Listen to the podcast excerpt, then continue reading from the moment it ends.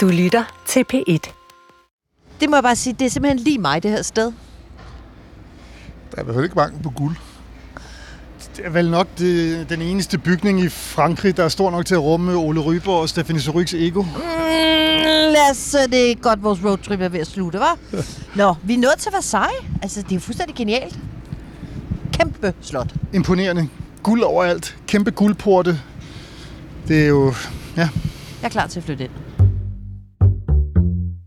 Fra bundene af mit hjerte, tak. Suivez-moi Vive la République et vive la France.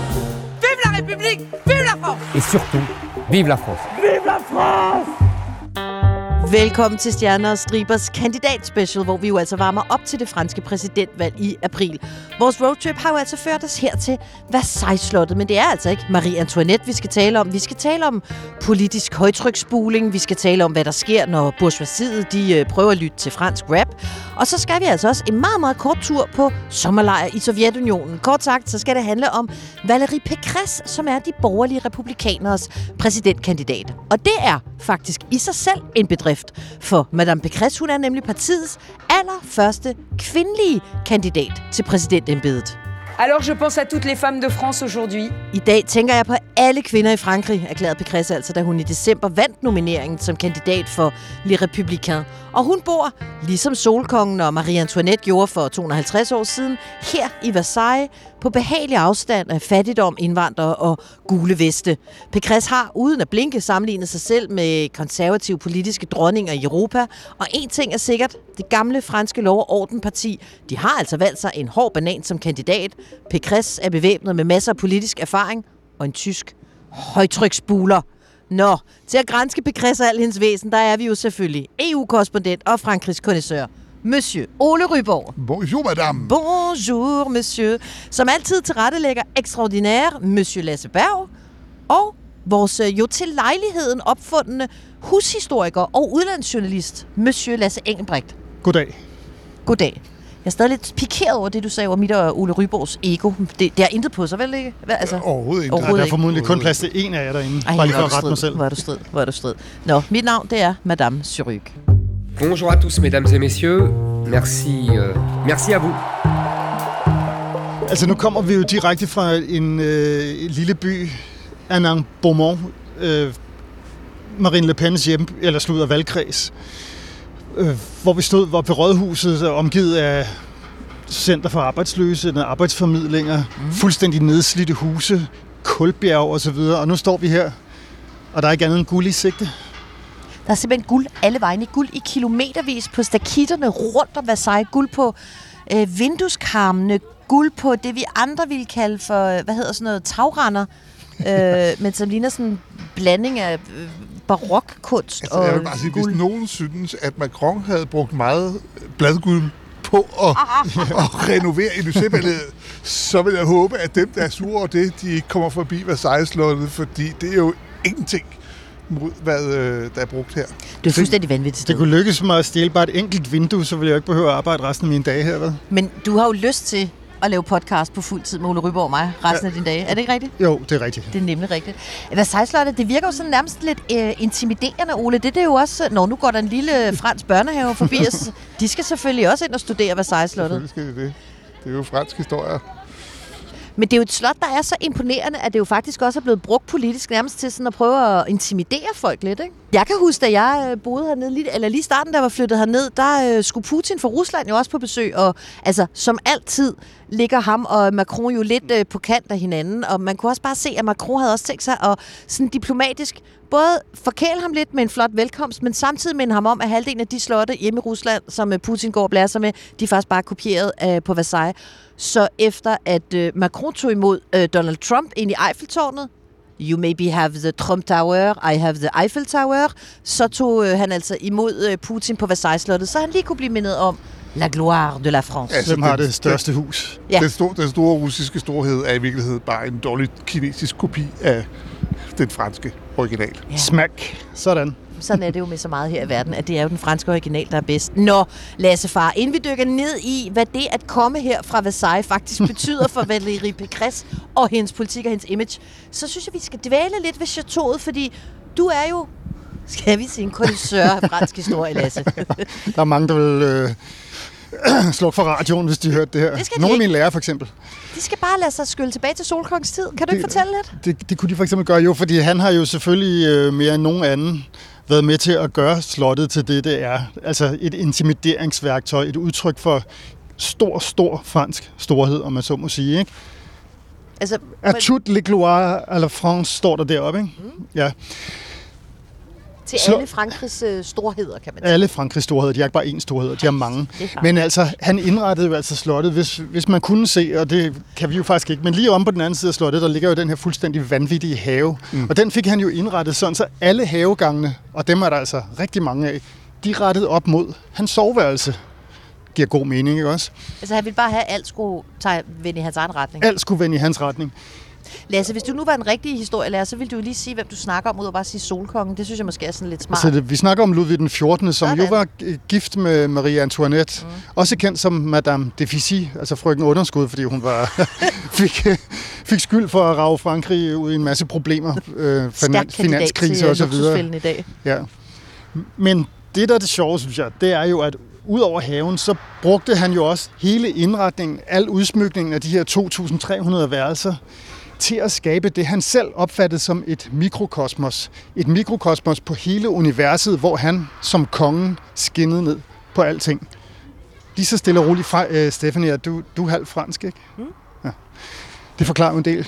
Hvad mener du? Jeg synes, jeg synes, vi kan mærke, at det er godt, at vores roadtrip er ved at finde sig sin, øh, sin slutning, Lasse Engelbrecht. Nu, øh, Ole, nu har vi jo lige hørt øh, Lasse dosere lidt om øh, storhedsvandvidet og storforbruget ind på, øh, på Versailles-slottet. Og på det er. Og, ej, jeg, vil godt lige understrege, vi, er ikke engang, altså, vi sidder pænt på en bænk og fryser ude foran det. Vi er ikke noget med at sidde i Vi kan ikke købe en entrébillet, vi sidder ude Vi foran. sparer, gør vi så. Vi sparer. Øhm, men vi ved også godt, hvordan man skal opføre sig, ikke? Fordi alle de her mennesker, du taler om, de var jo i virkeligheden begyndelsen på den franske revolution, og de endte med at få kappet hovedet af. Ja, det gjorde de ganske kort tid efter, det jeg lige fortalte om her, ikke? Så var det slut med det. Ja, så det, vi, øh, vi har lært af historien, vi opfører os ordentligt. Ole Ryborg, du er jo mand for at analysere EU-traktater. Når vi sidder her, bliver jeg nødt til at spørge dig, øh, kan du også være din øh, Versailles-traktat? Jeg kan og kan. Nu er jeg jo ikke øh, selvbestaltet hushistoriker, som de andre, men, øh, men jeg kan godt bare sådan helt kort. Versailles-traktaten var den traktat, man lavede efter Første Verdenskrig. Så skulle der laves en fredsaftale, og øh, den skulle jo så øh, nedskrives. Og der lavede man så en traktat, den blev underskrevet her ved øh, Versailles.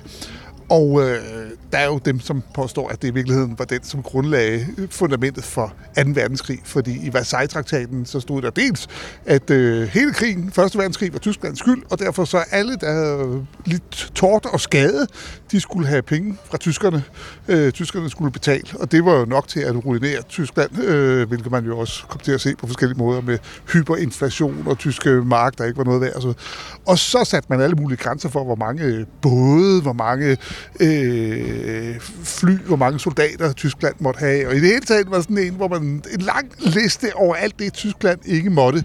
Og øh, det holdt jo så indtil Tyskland fik en, øh, en fører, som så bestemte sig for at, at gøre noget andet. Men det er traktaten, der blev skrevet under her, Versailles-traktaten. Hvad siger vores hushistoriker? Var det en god forklaring? Det er fremragende forklaring, Ole. Jeg skulle så kloge begge to, altså.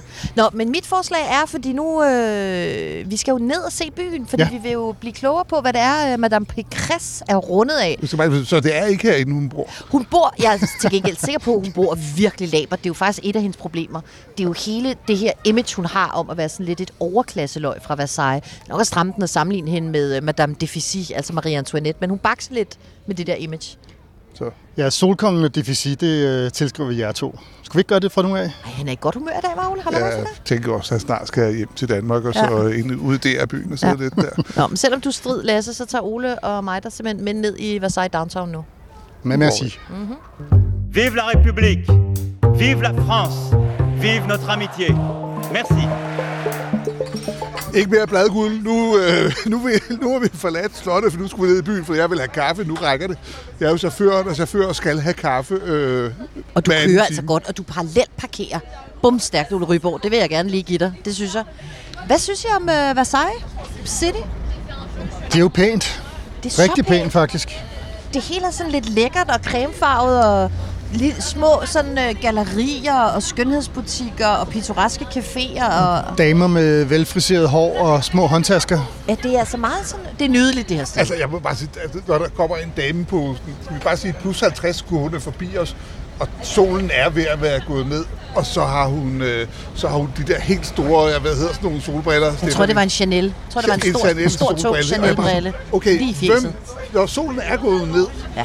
hvor går man så rundt med en Chanel solbrille stadigvæk? Det gør man i Det man Versailles, Versailles. Fordi, fordi man kan. Og prøv at høre, jeg tærpede faktisk lidt, fordi det her det er jo bare så totalt diametral modsætning af Inan Beaumont, hvor vi var oppe i uh, Le Pens valgkreds. Og så fandt jeg ud af, at det her det er vidderlig bourgeoisiet og sådan fuldstændig cremefarvet klædt mennesker, der bor her. Øhm, vi kigger på statistikken, så kan man se det. De er halvt så arbejdsløse her i Versailles, som de er oppe i uh, Inan Beaumont. Til gengæld så tjener de, hold nu godt fast, mere end dobbelt så meget i gennemsnit om måneden. Så vi kan bare lige konstatere, Dobbelt så meget. mere end dobbelt så meget. Det er alligevel vildt, Det er noget. Det er altså den her verden, Valérie Pécresse, hun øh, lever i, og det er herfra, hendes øh, verden, den udgår, Lasse. Men, Hun er simpelthen vokset op bare, her. Hvis jeg bare lige skal illustrere, da vi stod foran rådhuset ved, og ved Enner Beaumont, så kunne vi se to arbejdsformidlinger. Nu sidder vi på et café i, øh, i Versailles, og her kan vi stå, se to ejendomsmalere. Ja. Lige præcis, ja, det er helt forskellen. med ja, dyrehuse. Vi skal altså jo, det er derfor, vi er her, tale om Valérie Pécresses politik. Og jeg har taget en lille lyd med, bare for at være sjov. En lyd? En lille lyd. Nå. Det kommer her.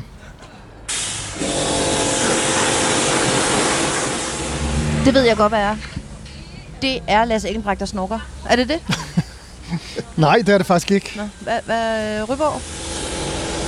Ja, jeg synes, også, jeg var li- lidt i samme boldgade. Han har jo siddet på bagsædet der, og lukket øjnene lidt. Jeg synes, det lød lidt sådan, eller som en bilen, der var ved at løbe tør for luft. Eller sådan. I ikke høre, hvad det er? Nej, jo, det? jo, men, jo, men fordi du siger. Pécresse, så tror jeg, at vi begge to har en god idé om, hvad den der lyd er, ikke?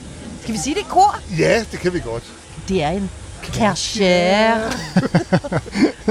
er vi begyndt at være lidt irriteret nu, hvor vi også taler i kor? Jeg tror, for den øh, uindvidede lytter, så vil det her nok give zero mening, ikke også? Men Det er en højtryksbuler. Ja. Af mærket Kercher. det er det nemlig. Sådan. Hvis du hedder Valérie Pécresse og er vokset op i et dejligt, øh, rigt samfund, hvor alt er overflod, så kunne du også vælge at bruge den der til noget helt andet, end at rense dine øh, fine haver og dit poolområde. Du kunne for eksempel skylle narkopusher eller emigranter og andre ubehageligheder ud af de dårlige kvarterer. Pour ressortir le Karcher, il a été remisé à la cave euh, par François Hollande et Emmanuel Macron depuis euh, 10 ans. Vi tager højtryksspuleren frem igen, efter at Macron og Hollande har proppet den i kælderen de seneste 10 år. Stephanie, øh, det, det, det, lyder jo, altså, det lyder jo sådan set lidt ubehageligt. Det her, kan du ikke lige forklare, hvad en højtrykspuler laver i en valgkamp? Jo, men det syret er, at øh, højtrykspuleren, og i Frankrig, der bruger man jo faktisk ikke ordet højtryksspuler, man er så meget ven med den, at man kun kalder den for en Kercher, fordi det er det mest udbredte mærke. Mm. Så Kercheren har fyldt i fransk politik i over 15 år. Det er måske lidt mærkeligt, men den har faktisk været del af et adskillige præsidentvalgkampe. Øh, det er sådan politisk lingo for, nu skal vi godt nok bare øh, have ryddet op. Og Nu det skal vil, der gøres rent. Nu skal der gøres rent, og det vil være bord, faktisk endda. Præcis. Og det er det, Valerie Pécresse, hun vil. Hun vil rydde op i øh, alt muligt snavs. Og det synes hun jo ikke, at hendes to forgængere har været gode nok til at gøre. Øh, og det er derfor, hun siger, at den har været sat i kælderen, men nu vil hun tage den frem. Men det sjove er jo lige præcis, at den har jo været frem før, Ole.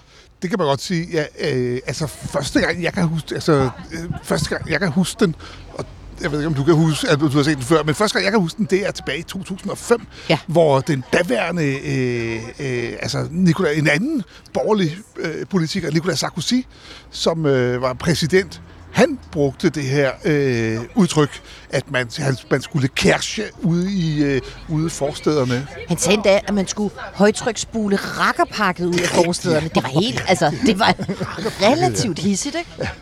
Og det som var om, ret voldsomt. Jamen det, det var voldsomt, og det, jeg kan huske, det skabte jo mega meget ballade. Der var så også dengang ekstremt meget ballade ude i, øh, i forstaden. Der var virkelig store konflikter. Men øh, som om det jo ikke øh, er nok, at øh, Sarkozy han brugte det dengang, og det skabte ballade, så tog den øh, daværende leder af Frankrigs højrefløj, Jean-Marie Le Pen, ordet til sig. Det er jo altså ham, der er far til, øh, til Marine.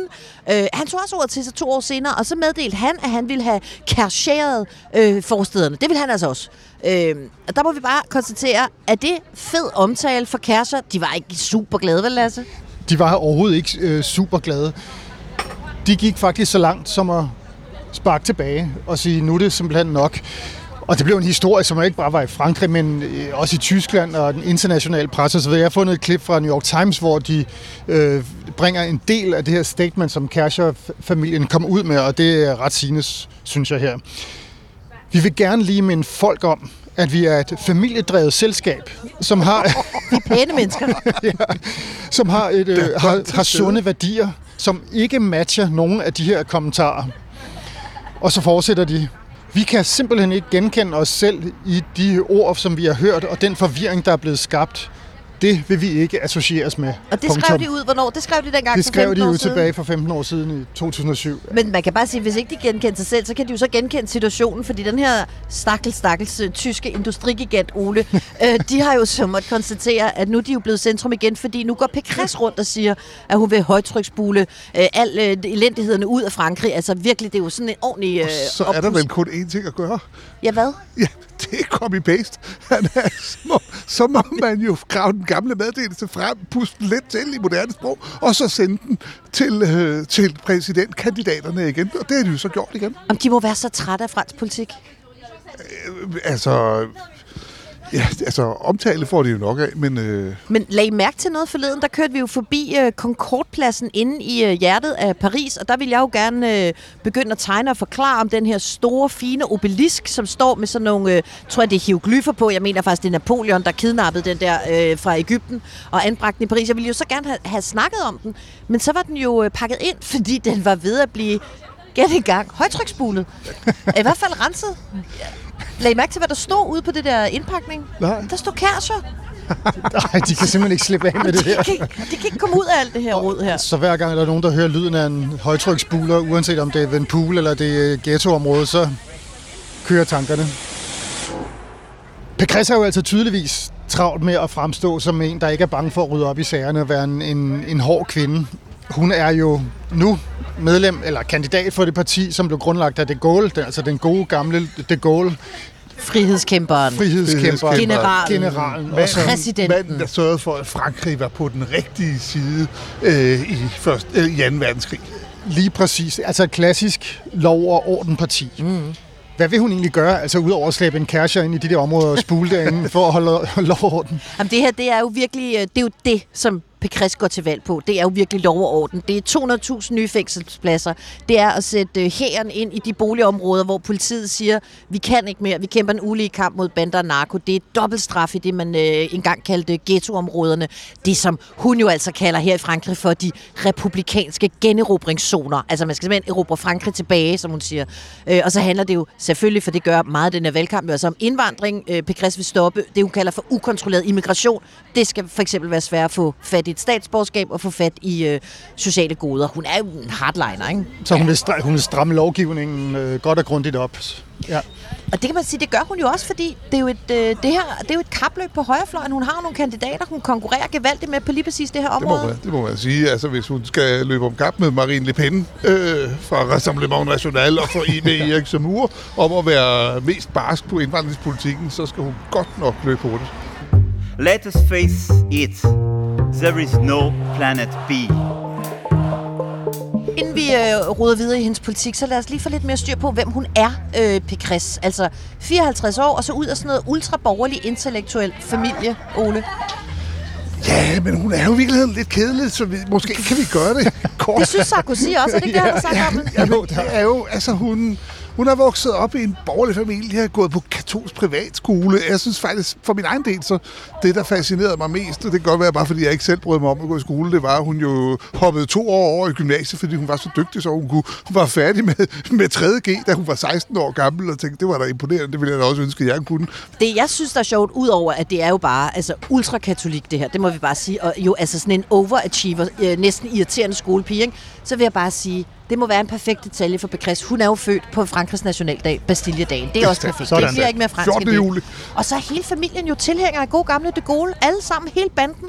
Hendes øh, bedstefar, som jo var gammel modstandsmand, Vive de Gaulle, øh, han var også venner med Jacques Chirac, en anden borgerlig præsident. Så hun er ligesom sovset ind. Hun er totalt sådan Også en et... af de Øh, helt store altså, historiebærere i fransk politik, ikke? Ja. Chirac. Ja, ja, ja, ja. Så altså, man kan sige, at hendes, altså, hendes borgerlige anetavle, den er perfekt. Så har hun bare en feature. Jeg ved, at hun taler lidt... Øh... Ja, hun har en feature jo. Hun taler jo russisk, hævder hun. Jeg har ikke hørt det. Har du hørt det? Jeg har nemlig heller ikke hørt det, nej. Men hun hævder det. Hun taler meget om det. Det kunne være sjovt at prøve at finde et sted, hvor det faktisk er bevist, Altså, at ligesom hun kan. Angela Merkel. Ja, Ja, lige ja. præcis. Som hun jo elsker at sammenligne sig Hun med. elsker at sammenligne sig selv med Merkel Ja. og Thatcher, ikke? Men altså, taler hun russisk, Lasse? Det siges der jo, at hun gør, øh, og hun øh, skyr jo heller ingen øh, midler i forhold til hele tiden at demonstrere, at hun har et bredt kendskab til russisk litteratur. Så det, det lyder sådan lidt irriterende, hvis Men- du spørger mig. Ikke? Altså, Hvordan, kom, hvordan lærte hun russisk? Ja, det gjorde hun jo ved, og det lyder for mig temmelig underligt. Men hun var simpelthen på ungdomslejre i Sovjetunionen, altså kommunistiske Sovjetunionen, kom den her lille, fine, blonde, borgerlige pige fra Frankrig, fra de Gaulle's parti, På Men- sommerlejr i Sovjet. på sommerlejr i Sovjet. Men der er Ganske en ting simpelt. ved det, der ikke er så underligt, og det er, at der er sådan en del af den franske overklasse, der bare elsker det gamle Rusland. Så det, altså, Chirac elskede jo også russisk. Han lærte også, han fik privatlærer i russisk, da han var barn. Så jeg tror, snarere end sådan en svaghed for Sovjet, det tror jeg bestemt ikke, jeg har haft, så har det været sådan noget med, som at man lærer mod Ruslands gode gamle sprog, fordi mm. det kan den der type franskmænd altså godt Hun lide. har jo selv udtalt, ikke, at de her rejser, altså rejserne til Rusland, har givet mig en stor kærlighed til tankefrihed, til antikonfor- antikonformisme, som i øvrigt snarere er en borgerlig dyd end en venstrefløjsdyd. Ja, ja, Smager så fik hun lige så fik hun det på det, ikke? plads. Den gode gamle de Gaulle, som vi har talt om så mange gange nu, han nægtede jo at kal- kalde Sovjet for Sovjetunionen. Han blev ved med at bare kalde det for Rusland. Men det er jo right up my alley. Altså, de elskede det gamle Rusland. Altså, uden sammenligning. I øvrigt, prins Henrik, han var også helt vild med russisk sprog og kultur og historie. Så der er altså en, øh, en hel historie der, som vi ikke graver ind i nu.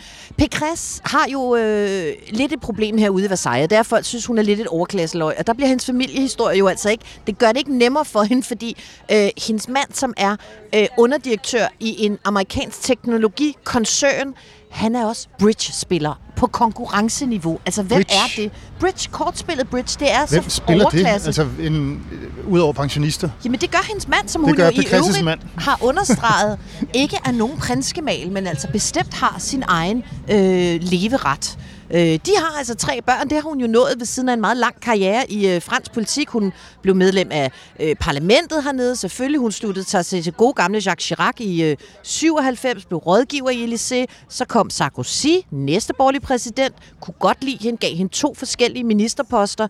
Og Sarkozy, han fik faktisk så meget fidus til hende, at han hjalp hende, da hun så valgte at stille op som det, der hedder regionspræsident i 15. Og hun fik altså vristet hovedstadsregionen fra socialisterne. Der sidder hun stadig, og det er altså et meget stærkt kort i, øh, i valgkampen at have den erfaring. Ole, så bliver hun jo sulten og stiller op som øh, præsidentkandidat for partiet. Hun vasker i den her forbindelse gulv med nogle rigtig tunge drenge. Jeg ved ikke, om det er med en højtryksbuler, men øh, hun gør det i hvert fald. Det er jo virkelig med sådan, altså...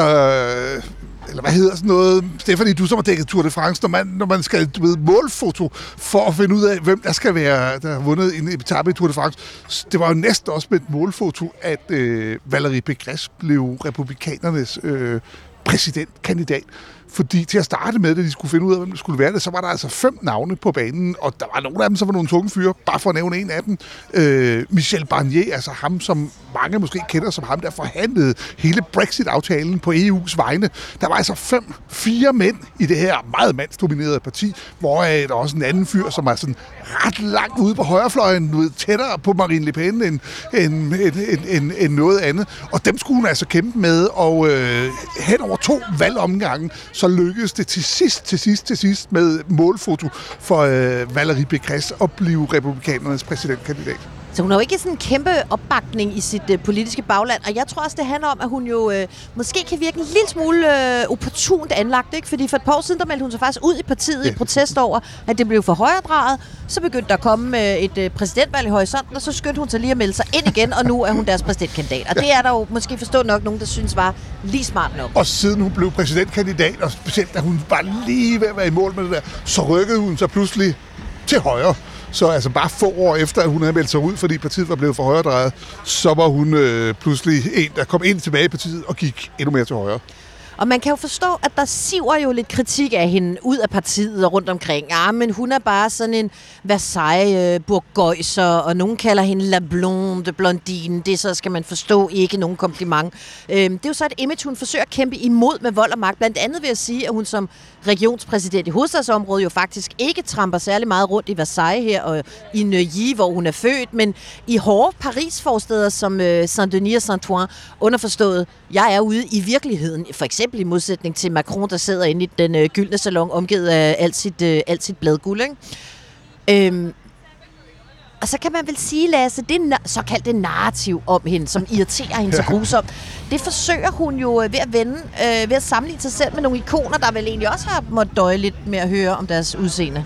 Ja, de har måttet døje med at høre om deres udseende, indtil de demonstrerede, at de var fuldstændig jo for deres tilhængere i hvert fald fantastiske ledere, ikke? fordi hun siger jo, at hun er en tredjedel Margaret Thatcher, tidligere britisk premierminister, og så to tredjedel Angela Merkel. Hun det er har... fandme en stærk cocktail. Ja, det er, altså, hun sætter ikke sit lys under nogen skæppe, vil jeg sige, vel?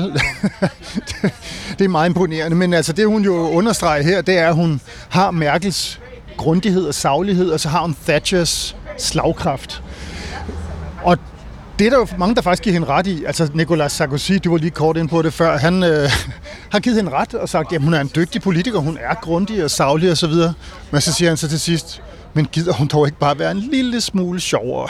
Ej, hvor er det strengt. Det er jo altså et vis krav fra fransk politik. Man skal også have en øh, form for underholdningsværdi, og det er vi øh, journalister jo bare taknemmelige for. Øhm, men det, det der med, at hun er sådan en jernlady, og i hele den her sådan, selvfortælling, der elsker hun jo også at bruge sådan et bestemt ordspil om sig selv, Ole. Vi har gået og hygget os lidt med det. Meget Dame de fer. Ja, altså hende, der er kvinde, ikke? En, der gør noget færre, ikke? Og så samtidig Dame de fer, jernlady. Ja, det rimer præcis. simpelthen på hinanden. Så enten er hun en handlingskvinde, ja. eller også er hun en jernlady. Øh, men uanset hvad, så er hun i hvert fald præsidentmateriale, mener Madame Pécresse i hvert fald selv. On behalf of the 12 million inhabitants of Ile-de-France, thank you very much. Lasse og Ole, jeg vil godt lige dele noget med jer. Jeg har forelsket mig i et lille øjeblik fra Valérie Pécresses øh, valgkamp, som er Øh, det er bare så sygt pinligt. Jeg kan næsten ikke se det øh, selv, uden at komme til at lukke øjnene. Altså, hun, øh, efter hun, og, og hun, det, vi Kan du skal se lige huske, forventningsøjne på Præcis. Lasse og? Nu skal I lige huske, ja. hun bakser med det her image som sådan en, øh, et overklasseløg fra Versailles. Ikke? Hun stiller selvfølgelig gladeligt op til sådan et øh, stort øh, politisk interview på France 2, altså Frankrigs svar på, øh, på DR. Øh, kæmpe populær kanal, og fordi nu skal hun være præsidentkandidat. Og så siger verden begejstret, Madame Pécresse, de har jo masser af tilhængere, også kendte, og så spiller de et, en stump musik, og så siger verden jo begejstret, for eksempel ham her, den franske super rapstjerne Gims, Som alle kender i som Frankrig. alle kender i Frankrig. Alle, alle, alle. Ja. Han siger så bare ikke lige hans navn, fordi alle jo kender Gims, så man behøver ikke sige, at nu hører vi Gims. Svar til at sætte et eller andet Kim Larsen på derhjemme, eller Ja, hvad? lad os lige høre så, hvad det er for et stykke musik, der får Valérie Pécresse til at se fuldstændig blank ud i blikket. L'idée qui vous soutient, c'est lui. Vous reconnaissez ou pas Lasse E., hvordan vil du beskrive det her ansigtsudtryk? Det ligner en, der har Kigger fået jo op i... et gigantisk slag i nakken. og så ryster hun lidt Og på så, hovedet. så hun ser op, og man kan jo tydeligt se i øjnene på hende, at hun ikke aner, hvad der foregår. Hun håber på, at der kommer et eller andet, et eller andet ufo ned gennem loftet og flyver hende Og ud af tv-studiet. Og det sjove er, at den her vært bliver fuldstændig forvirret over, at hun ikke kan genkende Maitre Gimser, fordi A, han er mega kendt i Frankrig, B, han støtter hende. Gims C'est Gims, ça Bah oui, c'est Gims, Ah c'est quand même... Je l'ai pas reconnu. Est-ce que tu m'aimes en plus Il vous Est-ce que si tu m'aimes. Ah bah si, Og så siger hun sådan, Nå, og sangen hedder jo, tu m'aimes, elsker du mig? Og så siger hun, Nå, det er Maitre Gims, elsker du mig? Ja, jamen ham elsker jeg da. Non, parce que j'aime aussi, j'aime aussi Gims, mais je ne suis pas... C'est éclectique. voilà. Ej, det ser altså også det ser hårdt ud, det der. Pinligt. Verden ser også ud til, at de begynder sådan at akut svede. Vi bliver jo nødt til at tale om, at hun er den første kvindelige kandidat for sit parti, mm. og at hun kan risikere at blive den første kvindelige præsident i Frankrig. Det er jo For stort, det til at lyde så ubehageligt, risikere at blive præsident. Ja, det er, en, det er en risiko, vi må løbe. Nej, men det er jo potentielt stort, øh, og det er jo ikke noget, hun ikke snakker om selv, vel? Aujourd'hui, pour la première fois de son histoire, le parti du général de Gaulle Det hun siger her, det er jo, at i dag for første gang i historien stiller general de Gaulle, Georges, Georges Pompidou, mit franske er upåklageligt, Jacques Chirac og Nicolas Sarkozys parti, vores politiske familie, med en kvindelig kandidat til præsidentvalget. d'une à l'élection présidentielle. Jubel! Det, jeg synes, der er sjovt, det er, at Pécresse spiller jo på, at hun er kvinde, hvor altså Marine Le Pen hører vi næsten aldrig tale om det. De kan jo begge to blive Frankrigs første kvindelige præsident. Men Pécresse spiller den jo ikke. Ja, i den grad. Det er jo, og så synes jeg jo, det er sjovt. Igen dukker de Gaulle jo op. Når vi taler Pécresse og republikanerne, det er jo fuldstændig umuligt ikke at tale om deres uh, totemdyr, øh, den gode gamle øh, general. Det sjove er jo bare, at det gør alle. Det gør øh, Macron, det gør Zemmour, og det gør Le Pen også, bare fordi han jo ligesom er... Hvor stor er han, Ole? Altså, det går. Mm? to, meter, to meter lang, eller jamen, han fylder bare alt i det her parti. Der er jo, altså, hvis du skal være de republikanernes, de konservatives præsidentkandidat, så skal du nævne to ting. Og det ene er højtryksspuleren, og det andet er general de Gaulle. Altså mand, der grundlagde partiet, han er større end alt. En mand med generalierbladet, der svarer nogenlunde til Ole Ryborg og Stephanie Suryk, a.k.a. Solkongen, og Madame Deficit. Og du er Kan vi sige det så sådan? sød. Nej, det kan vi ikke. Nå, men selvom du ikke er særlig sød, uh, Lasse Engelbrecht, så har jeg taget en uh, gave med til jer. Ja. What? Det er en tidlig julegave. Ja. Øh, der står inde i Paris, der er der en øh, forskningsinstitution, som er lukket for offentligheden. Det, den hedder Charles de Gaulle's stiftelse. Der må man ikke komme ind, for de sidder kun og forsker. Inde i den bygning, der står general de Gaulle's gamle kontor. Hele hans kontor. Og de har sagt, at vi gerne må komme derind og lave podcast. Må jeg gerne kalde en nørdalarm her? Jeg vil Det bare vil vi. gerne... Må jeg kalde på en taxa? Det vil jeg. Ja, ja, ja, jeg giver champagne. Yes! Vi skal ind til de Gaulle. Mais moi, j'envisage d'être présidente de la République française.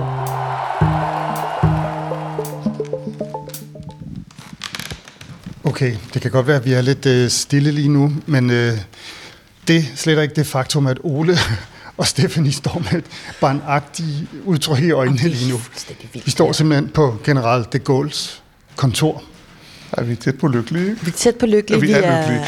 vi har fundet den hellige gral. Ja. Altså, de Gaulle selv, han sad her 11 år i træk fra 47 til 58, da han var general.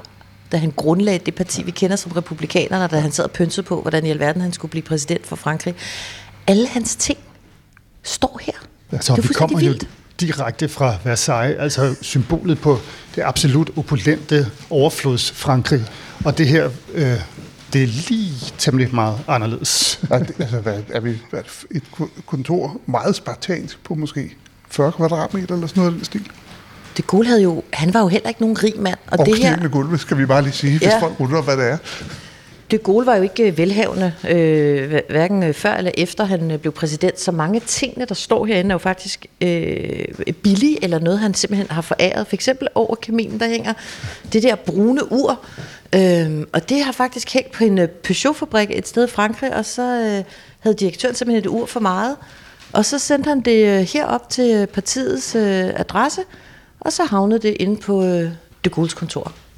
Så er der et skrivebord, ikke? Det er altså øh, væsentligt mindre end mit. og jeg er ikke det Gaulle. en lille bitte simpel stol bagved, som han har siddet i, og så to gæstestole. Så hænger hans store gamle kort op på væggen, som han har stået og kigget på. Hans ture rundt i Afrika er øh, optegnet med tråd, der er sat op med tegnestifter. Når I er oppe og kører I to, ikke? det er jo temmelig let at, regne ud, hvorfor I er det. Det er den gigantiske historiske betydning, han har haft.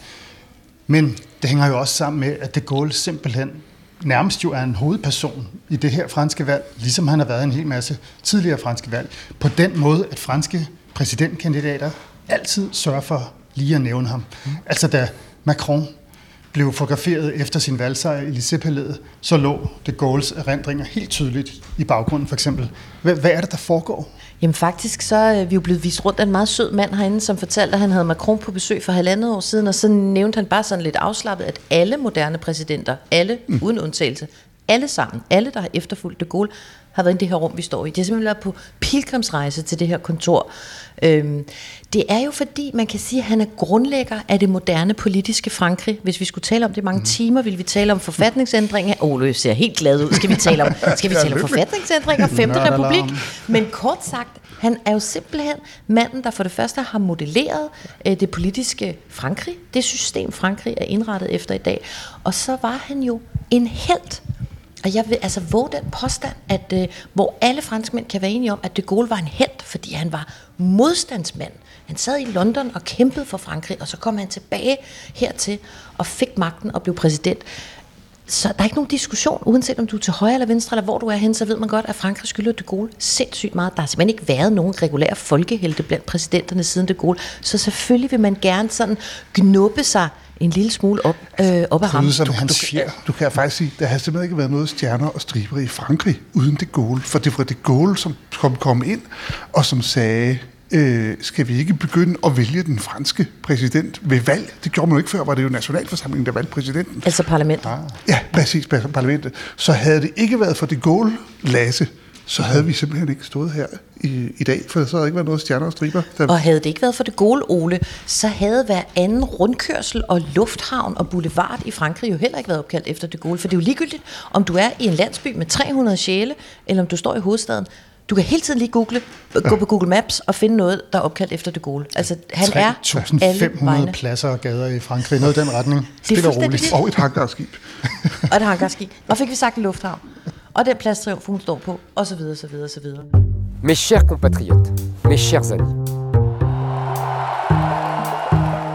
Det var jo herinde på det her kontor, at de Gaulle han sad og tegnede de streger, som endte med at blive til øh, det politiske parti, vi i dag kender som republikanerne. Det har jo ændret navne 50 gange siden de Gaulle gjorde det her. Det begyndte som Rassemblement du Peuple Français, altså øh, hvad skal vi sige, øh, sammenslutningen af det franske folk. Nu hedder det bare republikanerne.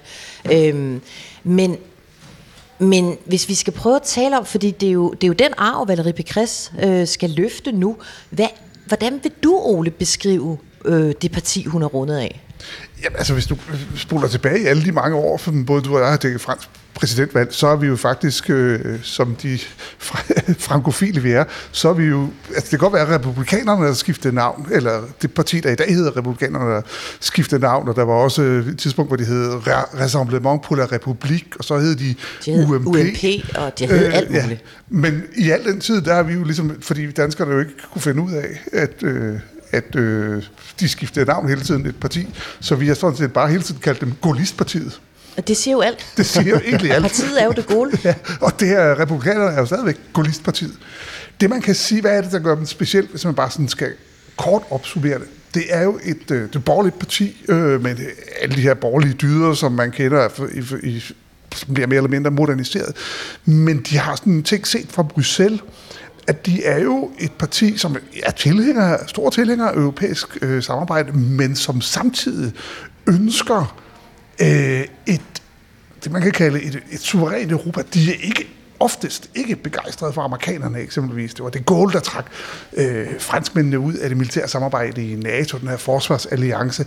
De vil gerne have et stærkt Europa, men helst gerne ledet af et, øh, et stærkt Frankrig, gaullistisk øh, Frankrig. Franskmændene vil meget gerne være i toppen af det hele, ikke? Jo. Ja, Øh, så jeg synes, det du lyder så skeptisk, når du siger det, Lasse. Det er bare det, altså, nu har vi talt om den beskidende de Gaulle, og så skal vi lige have det med, ikke? Jo, han var jo, han er altså, på Frankrigs vegne var han jo nærmest det modsatte af beskeden. Ja. Han talte jo konstant om la gloire de la France, Præcis. Frankrigs stråleglans, ikke mindst internationalt. Og det taler Pegres også en del om. Ja, det gør hun, det gør hun. Men altså, det er jo, vi står jo med et valg her i 2022, hvor Pegres skal løfte arven, ja, efter det gode, men jo også efter øh, præsidenter, der er fuldt efter i den her republikanske arv. Altså Jacques Chirac, legendarisk præsident. Øh, Nicolas Sarkozy, måske mindre legendarisk, helt klart mere korruptionsdømt øh, præsident. Øh, men franskmændene har jo valgt flere præsidenter siden det gode fra republikanerne end fra socialisterne. De har simpelthen historisk set haft mere fidus til Ja, og, og noget, der bare slår mig, når vi øh, snakker om det her, vi havde en mand der, der står for museet her, inden at fortælle om, han talte om den, den beskidende de Gaulle. Det var simpelthen det, der gik igen, igen og igen og igen og igen det, han snakkede om. Og nu nævner du lige et par franske konservative præsidenter, Chirac og Sarkozy, mm. som mildest talt ikke var kendt for at være beskidende mm. overhovedet. Mm. Det er jo en balancegang. Så Pécresse skal jo vise, hvis hun skal være som de Gaulle, så skal hun altså ikke være som hverken Sarkozy eller Chirac, vel? Hvad skal hun så være som? Jamen, hun skal i hvert fald, øh, og det er jo det, kan hun det, skrue lidt ned for Versailles-viben, ikke? øh, for de kan ikke lide det, de kunne heller ikke lide det, men Nicolas Sarkozy, altså tidligere republikansk præsident, som jo endte med at blive kaldt for Monsieur Bling Bling, altså herr Bling Bling, så langt ude er det ikke med Valérie Pécresses image endnu, men de, kan, de vil gerne have, at deres præsidenter er storslået, de må gerne have magt, de må for så vidt også have penge, men de må ikke være for, altså det må ikke være for meget, det må ikke blive bling-bling-agtigt. Og der inkarnerer det gode jo nøjagtigt det modsatte, nøjsomhed og den katolske strenghed og Jamen, som du sagde, som, altså, man må gerne være stor på den på nationens vegne, men ikke på egne. Ja, præcis. For Pécresse er spørgsmålet jo, om hun ligesom kan, kan vende den øh, historisk set kortvarige dog, men alligevel republikanske ørkenvandring, som partiet har været igennem, fordi efter at have badet sig i, ud over Mitterrand, en hel masse republikanske præsidenter, så kom øh, socialisternes François Hollande, og efter ham, der kom denne famøse, meget unge, såkaldt centrumpolitiker Emmanuel Macron. Så de har jo simpelthen ikke haft fingrene i Élysée-palæet øh, alt, alt, alt for lang tid, i 10 år. Og spørgsmålet er jo så, kan Pécresse banke døren ind, og kan hun få hævet øh, Macron ud af øh, Salon Doré og få anbragt sig selv ved det skrivebord, hvor vi jo også kan se på det der billede ved siden af de Gaulle's, mm. af general de Gaulle's skrivebord, hans præsidentskrivebord, ikke? det er jo der, hun vinder side. Kan hun det? Hun siger selvfølgelig, det kan hun godt. Opskriften er jo at gøre alt det, som øh, Macron bare har talt om, han vil gøre. Emmanuel Macron n'a qu'une seule obsession, c'est plaire. Moi, je n'ai qu'une seule passion, c'est faire. Emmanuel Macron, han er kun besat af én ting, at please. Jeg er kun besat af én ting, at få tingene gjort, siger madame. I'll get it done her, ikke? Så det store spørgsmål, nu står vi i De Gaulle's kontor. Det er, hvordan du skal få mig og Ole ud herfra. Ja, det er det faktisk. Vi sover her i nat, Ole, gør vi? Altså det eneste, man kan sige, det er, at man må ikke, åbenbart ikke sidde i de der stole, så vi må så stå op og falde i søvn. Ja, man må også give det nøjsomt det gode. Der er intet herinde, der ser behageligt ud overhovedet. Altså man tør ikke engang sætte sig i det. Eller tror, vi må ikke sætte i stolen, man har heller ikke lyst til det. Nå, undskyld. Ja, så uret, der hænger over kaminen, er gået i stå. Ved du, hvad jeg har tænkt over? Det er gået i stå klokken syv, og det er jo fordi, tror jeg, at den, den dag, han forlod bygningen, Charles de Gaulle, fordi han var blevet kaldt til møde over i Élysée-palæet, hvor det faktisk viste sig, at han blev bedt om at danne en regering, og det førte så, han blev præsident. Det var den 29. maj 58, og han forlod bygningen kl. 19. Det har vi fået videre vores øh, anden hushistoriker, altså ham, der er ansat her i bygningen. Og tror I ikke, det er derfor, ude at gå i stå på kl. 19? Det kunne jo godt være. Der er intet herinde, der er tilfældigt. Det tror jeg heller ikke. Tiden stoppede, da det Gaulle forlod bygningen. Jeg synes, det er helt vildt. Jeg afbrød dig. Undskyld, Lasse. Det er i orden, Stephanie. Nå. Det er jeg jo vant til. Hvis Valérie Pécresse mm. på nogen måder skal kunne nå den gode de Gaulle til sokkeholderne, når historien engang bliver skrevet, så skal hun slå Macron. Mm. En lille forhindring på vejen. Ja. Hvordan gør hun det? Ja, det er et godt spørgsmål. Altså, hun har jo et væld af styrker. Hun har simpelthen også et, øh, et væld af, af svagheder. Altså, hun, i forhold til Macron er hun jo en erfaren politiker. Det har vi talt om. Hun er simpelthen mere politisk erfaring. Så kan man så diskutere, Trump for fem år som præsident, ikke alt det andet, men hun har mere politisk erfaring på jorden, i regionerne, rundt omkring i alle mulige øh, parlamentariske kontorer, som Macron næppe nogensinde har sat sin ben i. Det er den ene ting. Så den anden ting, hun har et frisk ansigt. Altså, der er jo dem, der er gået og blevet mere og mere sure på Macron i løbet af de seneste fem år. Der kommer hun så alligevel ind og, øh, og virker øh, mere, skal vi sige, mere frisk. Øhm, og så kan hun jo presse Macron på nogle af alle de kriser, han har stået med. Statsgælden er jo eksploderet under, under coronakrisen, og det var den jo nok ligegyldigt, hvem der havde været ved magten, men det er jo sådan noget, hun kan genere ham med øh, i løbet af valgkampen. Så hun har nogle fordele, men hun har også nogle svagheder, synes du ikke, Ole? Ja, og altså frem for alt, at hun står så svagt i, øh, i, i partiet. Altså, det er jo ikke et øh, parti, som man får indtryk af, bakker fuldt op om hende, øh, dem hun kæmpede mod øh, for at blive partiets spidskandidat. Så det gør det jo ikke lidt. Skal hun ud og vinde den her valgkamp, så skal hun jo få dem til at være med til at løfte i flok, for hun kan ikke klare det alene. Mm. Og nu står vi herinde i det Gaulle's kontor, kendt for sin beskedenhed. Nu har vi sagt det et par gange, men det var virkelig overskriften på det Jeg tror ikke rigtig på det, var det kan man godt høre. men det begynder at være lidt svært. Vi har været ude i Versailles, hvor hun er formet, hvor hun er vokset op. Hun kommer fra eliten. Hun er en klar elitær franskmand. Mm. Men hun står over for nogle problemer, nogle udfordringer, som når man kører rundt i Frankrig, bare den her uge, vi har kørt rundt, virker klart folkelige. Altså kæmpestor frustration over økonomien, kæmpestor frustration over indvandring. Vi har set de gule veste smadre den ene by efter den anden.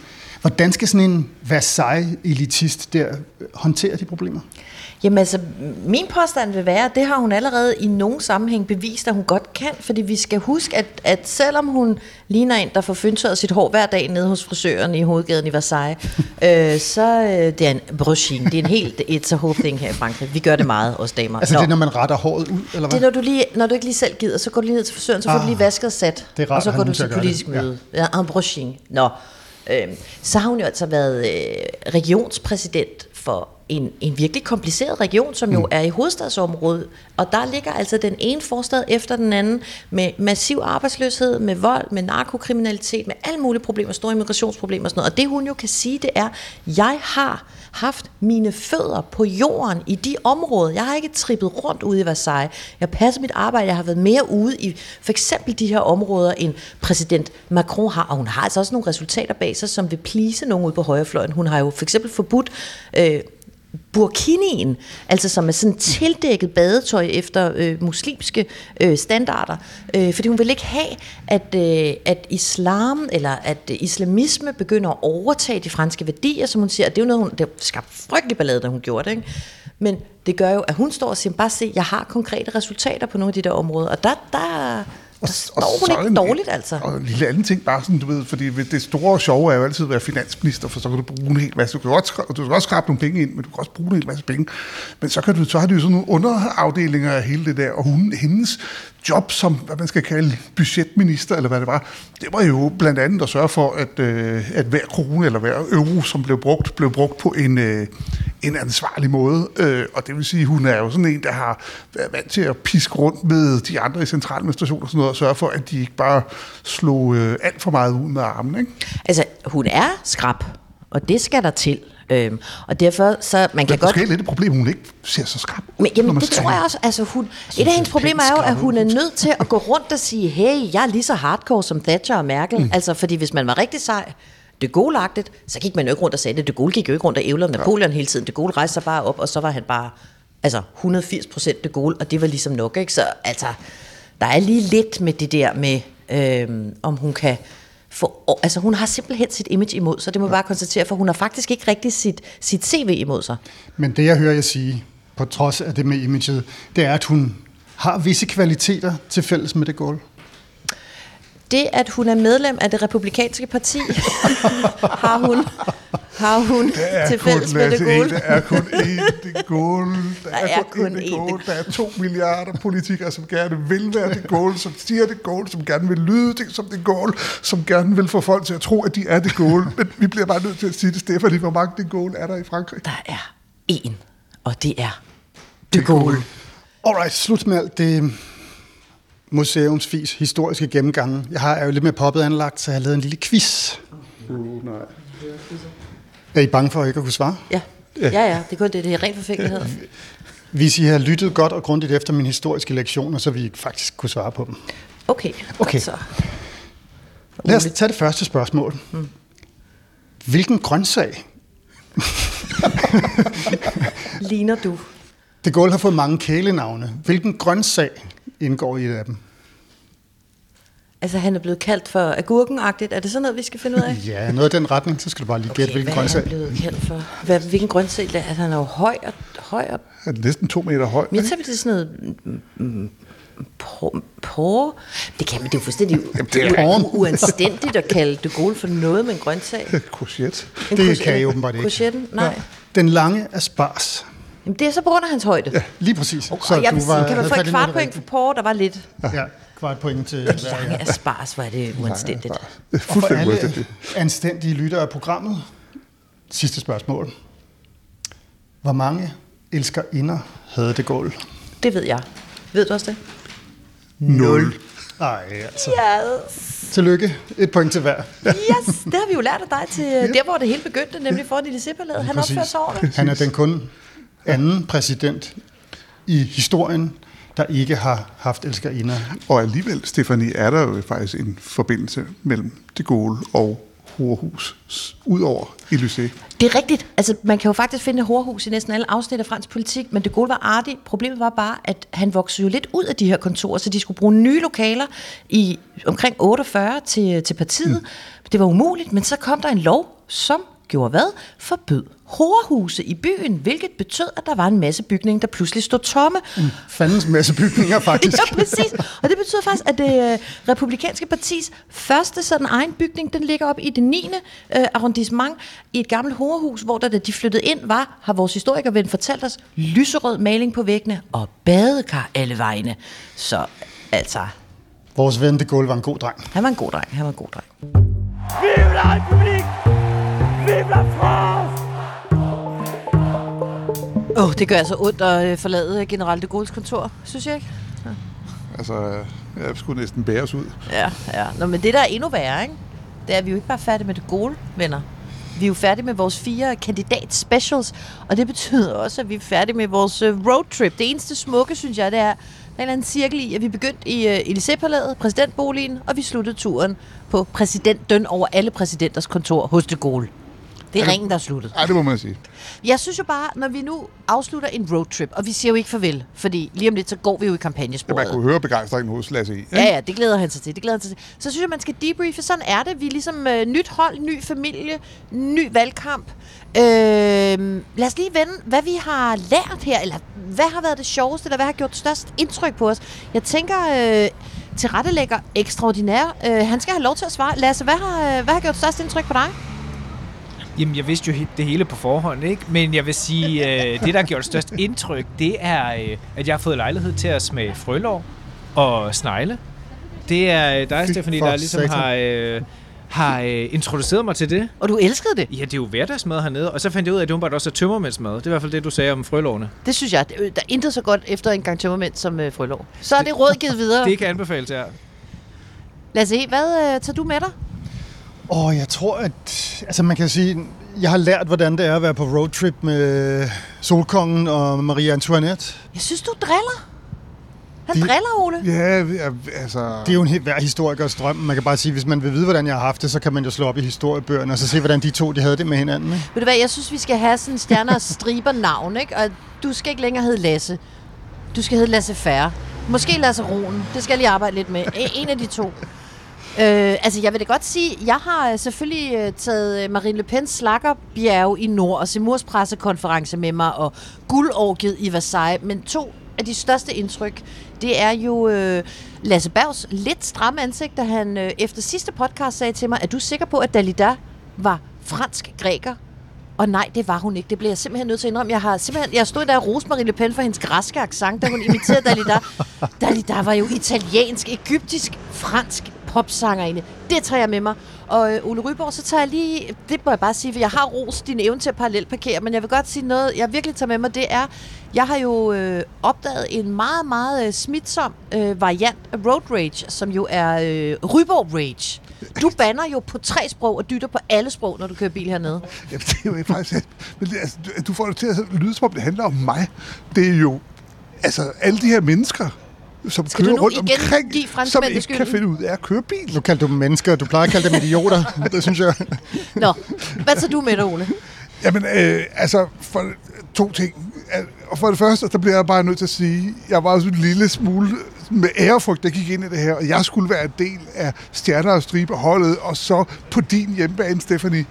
Øh, og da jeg, s- men jeg er jo nu er jeg jo sådan tæt på lykkelig, for du har, altså da du ringede til mig og sagde, jeg tror, vi har fået hul igennem til det gåls kontor, var sådan, at øh, jeg er den lykkeligste mand. Altså, øh, To ting her, Ole. Nørdalarm, og så skal du stoppe med at fedt for Stephanie Suryk, for det går galt. Og det, er, det er bedre fedt for mig end for Lasse E. Og Det så må jeg bare sige, bedre. så må jeg bare sige, jeg tænkte jo også med lidt bævende i stemmen, okay, vi skal køre i min bil, og jeg kommer fra Bruxelles, jeg laver en playliste, og så øh, har det jo været en fornøjelse at, øh, at øh, synge i kor, øh, og, øh, og specielt øh, at se øh, Lasses øh, udtryk, da vi lige skulle synge Bonsoir, Madame.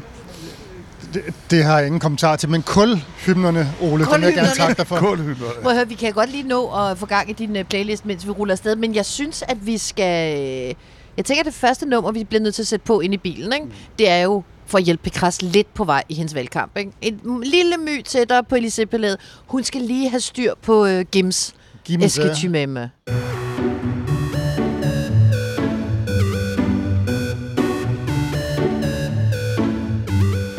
Hey, tak for en fed tur. Selv tak. Fantastisk. Det har været pisse sjovt. Undskyld, jeg banner. Vi ses øh, på øh, Campaign Trail. Det gør vi. Je sais pas si je t'aime.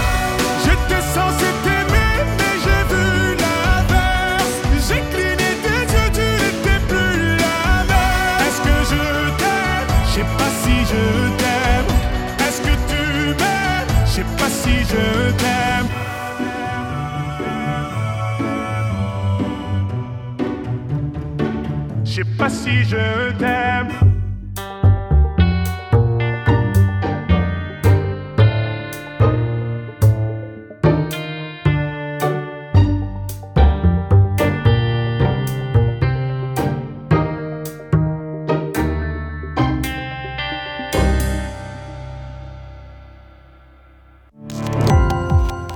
Gå på opdagelse i alle DR's podcast og radioprogrammer. I appen DR Lyd.